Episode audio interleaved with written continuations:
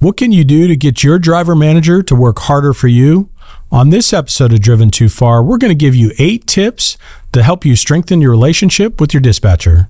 Hello, I'm Andrew Winkler, and this is Driven Too Far The Truth About Trucking, a podcast that helps over the road truck drivers balance career and family. Do you ever wish you could train your driver manager to do more of the things you like to do? Well, today we're going to tackle that.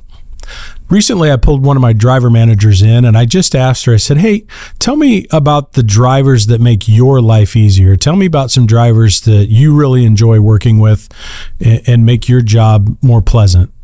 And she says, Well, you know, I can think of a handful of them right off the top of my head. In fact, uh, I just got done talking to Ryan, and he's one of them. Well, Ryan happens to be a lease operator for us. So I said, Okay, great. Let's talk about Ryan. What makes Ryan so good?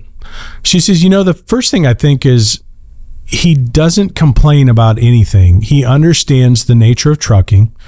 Uh, he understands that there's long loads, there's short loads, there's loads in between, there's good weeks, there's bad weeks, all those things.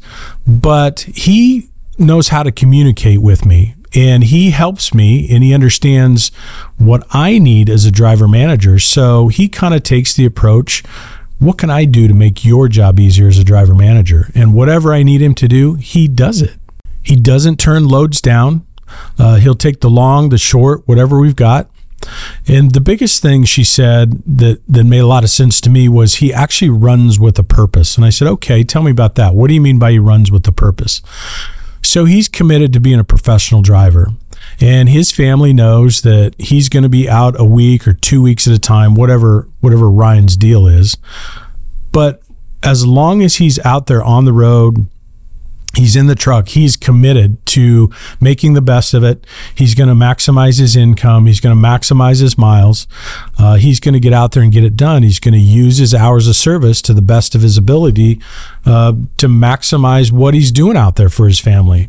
So he does everything with a purpose in mind. And then when it's time to go home it's the same way. He he takes the time with his wife and i know they go uh, they ride harleys and things like that on the weekends. So uh, he really enjoys his his time off with his family as well.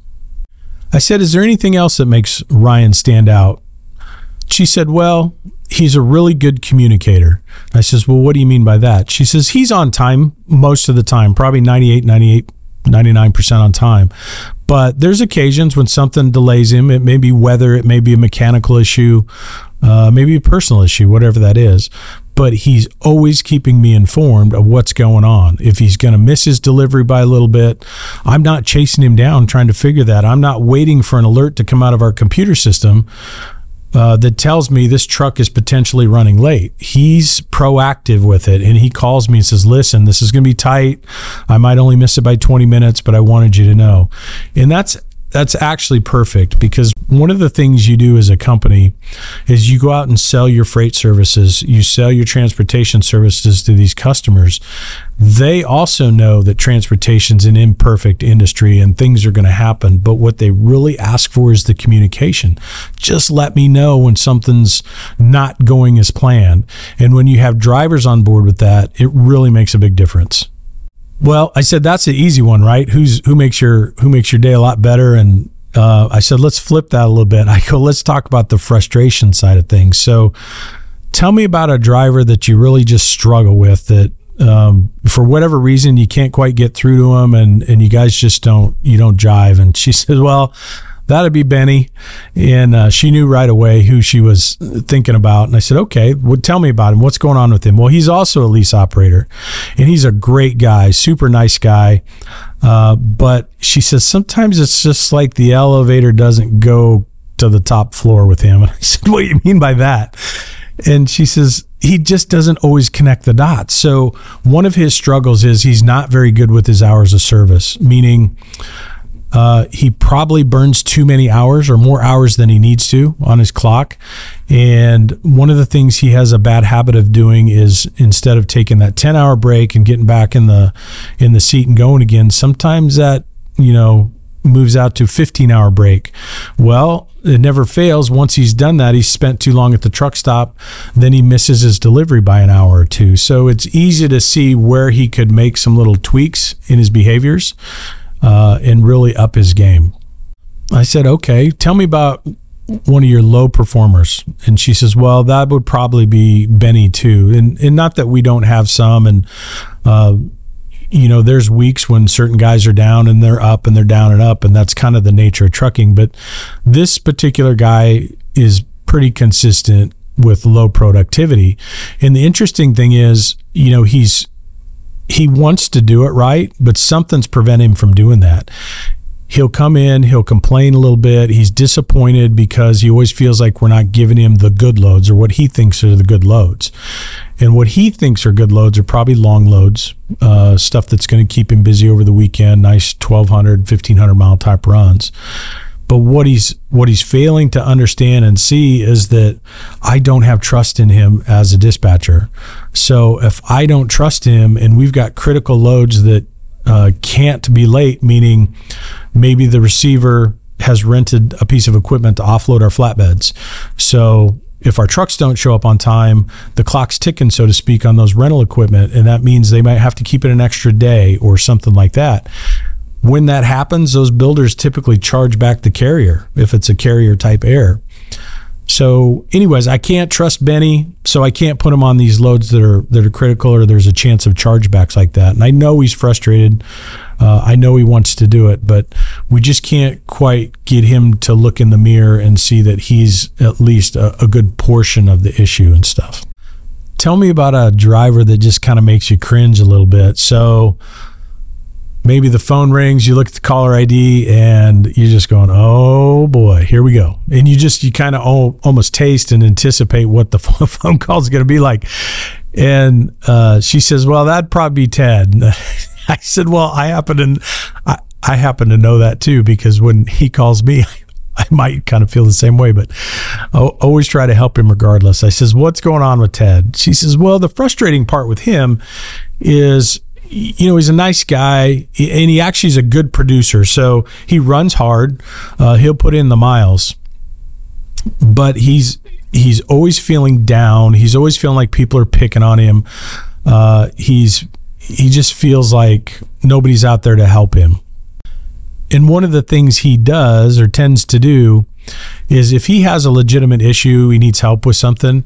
If he's in the terminal, he tends to go around and talk to everybody but the person he needs to see that could actually help him fix those problems. In the same way with his phone calls, and and I had actually caught him. I'd actually caught him uh, just a few days ago. I'd overheard him. Uh, overheard our recruiter on the phone with somebody and it was going on and on and on and it was i could tell it wasn't a, a recruiting question it wasn't anybody she was trying to bring into the business it was an existing driver so i finally walked around the corner and i kind of I kind of looked at her and I said, "Who are you talking to?" And uh, she kind of mouthed back. She goes, "Ted," and I go, "Okay." I go, "Well, send him to me. I want to try to help him." So she did. And anyways, my point was, uh, I was probably a little stern with him, but I just said, "Listen," I go. I don't have I don't have a problem that you have a problem and we want to help you resolve those, but you've got to be able to go to the people that can actually resolve your problem. I know you probably enjoy talking to this person, but they're not the one that's going to solve this for you. So I, I think he understood um, after I kind of talked him through it a little bit. But it's important that you go to the people that can help you. So let's get on to the eight tips where you can train your dispatcher and make your dispatcher work for you. The first one is you really need to excel at your job as a professional driver. And by that, it's all the things we just kind of talked about. Yes, you need to be productive. Safety's top of mind. Uh, but you need to be a really good communicator, is another one. You really need to strive to be better in the fleet. Maybe top 25% is a good target for you. But by doing that, what you're actually doing is building trust with with your dispatcher, your driver manager, fleet manager, whatever you happen to call them in the fleet. But that trust is so critical and once you have that trust from your dispatcher, they're going to they're going to give you more. They're going to give you more. And I I truly believe that you're going to start seeing some of the better loads that that your company has on the board because they know they can trust you. You're a great communicator. You're productive. You're safe. You're all those things that, that a professional really is. The second thing you can do for your driver manager is try to understand their priorities. So sometimes it, it gets a little confusing, uh, but when you think about it, a driver and the company or a driver and a dispatcher, your goals are really similar in nature. So why aren't we trying to work together? And if you take the time to understand what your dispatcher is trying to do, what your dispatcher's goals are, I think that could really help your relationship with them. You know, one of the things that I've heard uh, for years from drivers is they like to complain about dispatch and they say, man, those dispatchers need to get in the truck so they can really see what it's like out here. I don't disagree with you. And I've had that uh, opportunity. I started as a driver, so I do understand, you know, what you go through and the frustrations out there. A lot of times it is on the office staff, meaning we didn't give you all the information you needed to be successful. Um, but I think on the flip side of that, if if we're willing to do that and understand your side, are you willing to come inside and understand your dispatchers' uh, challenges and what they go through on a daily basis? I think that would be a great gesture on your part if they would ever be willing to. Maybe your truck's in the shop and you're going to be down for four hours the whole day. Hey, can I pull up a chair next to you and just kind of listen and watch? Can you kind of show me what you go through? I know you have loads on the board and I know you have drivers coming in. How do you match those drivers to loads? I think that'd be a fantastic idea and it would go a long way, again, building that trust with your dispatcher if you offered that up. Number three is communicate effectively with your dispatcher. This was kind of go back to Ryan, the driver we were talking to, and she said he did that so well, even times when you know, maybe he made a mistake or didn't wake up, maybe he overslept, something like that. When we go out and we sell our transportation services to customers, um, you know, we make a pledge, at least my company does, we make a pledge to the customer that said, listen, there is going to be times where we don't hit the mark, and there is going to be times when we're running late for whatever the reason. Uh, sometimes it's things in our control, sometimes it's not. But our pledge to the customer is that we will always communicate as soon as possible and let them know the truck is running behind so they can make adjustments in their own schedule. That's probably the the customer's frustration is if nobody told them, if nobody called them and said, "Hey, the truck's running 2 hours late." Now they're sitting there holding a slot for you and you're 2 hours out yet. They could have adjusted their own schedule, been doing some other things. So that's the key to that communication when you're running behind. One of the things some drivers tend to do is they know they screwed up. Uh, they avoid the phone call. They don't answer the phone when dispatch calls them. They won't send in a message. They ignore the messages we send them. Don't do that. Just own it we all make mistakes. I've I have never ever disciplined or fired somebody for having an error like that. They overslept. Okay, I can understand how that could happen. You work hard, but just own the problem and and pick up the phone and say, "Listen, uh, I overslept. I'm going to be about two hours late on my appointment. Can you call the customer? Let me know if they're still going to take me today, or if that's going to push in in some other way." So own the problem, and I think that goes a long way for you too. The fourth one is just take some initiative. Um, you have you've been out there doing this a long time too. Uh, you've seen things that we haven't. In in certainly cases, you've seen things where maybe some of the dispatch or driver managers haven't if they've never been out on the road. So offer up some ideas. Help us out. Let's solve this thing together. So take those kinds of initiative uh, and offer solutions that maybe we don't see in the office that you can think of that might help the situation. Fifth one is collaborate and support others, and it's really about having a positive attitude overall.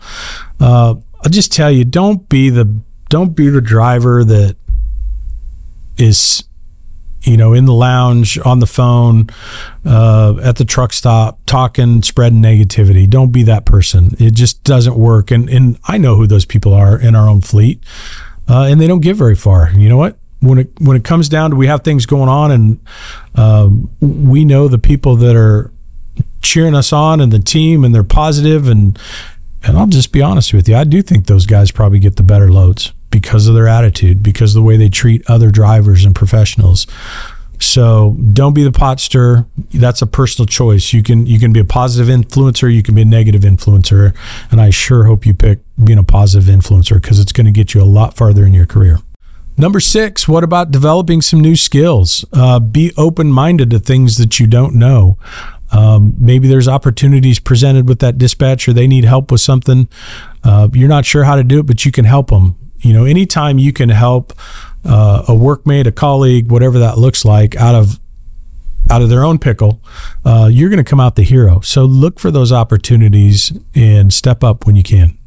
Number seven, show genuine appreciation. Uh, we certainly hear this a lot. You know, when we talk about it in the office too, that there's times we certainly don't thank our drivers enough for all the hard work they do and that that's another one that goes both ways so if your driver manager got you home on time or pulled some strings and you know did something to help you out of a, a bad situation just make sure you take the time to thank them and it, and it is a two-way street and it should work both ways and you guys should have each other's back but uh, don't overlook that and don't you know look at it as like well that's their job anyway yeah it is but uh, we got to support each other. So make sure you take those opportunities when they present themselves.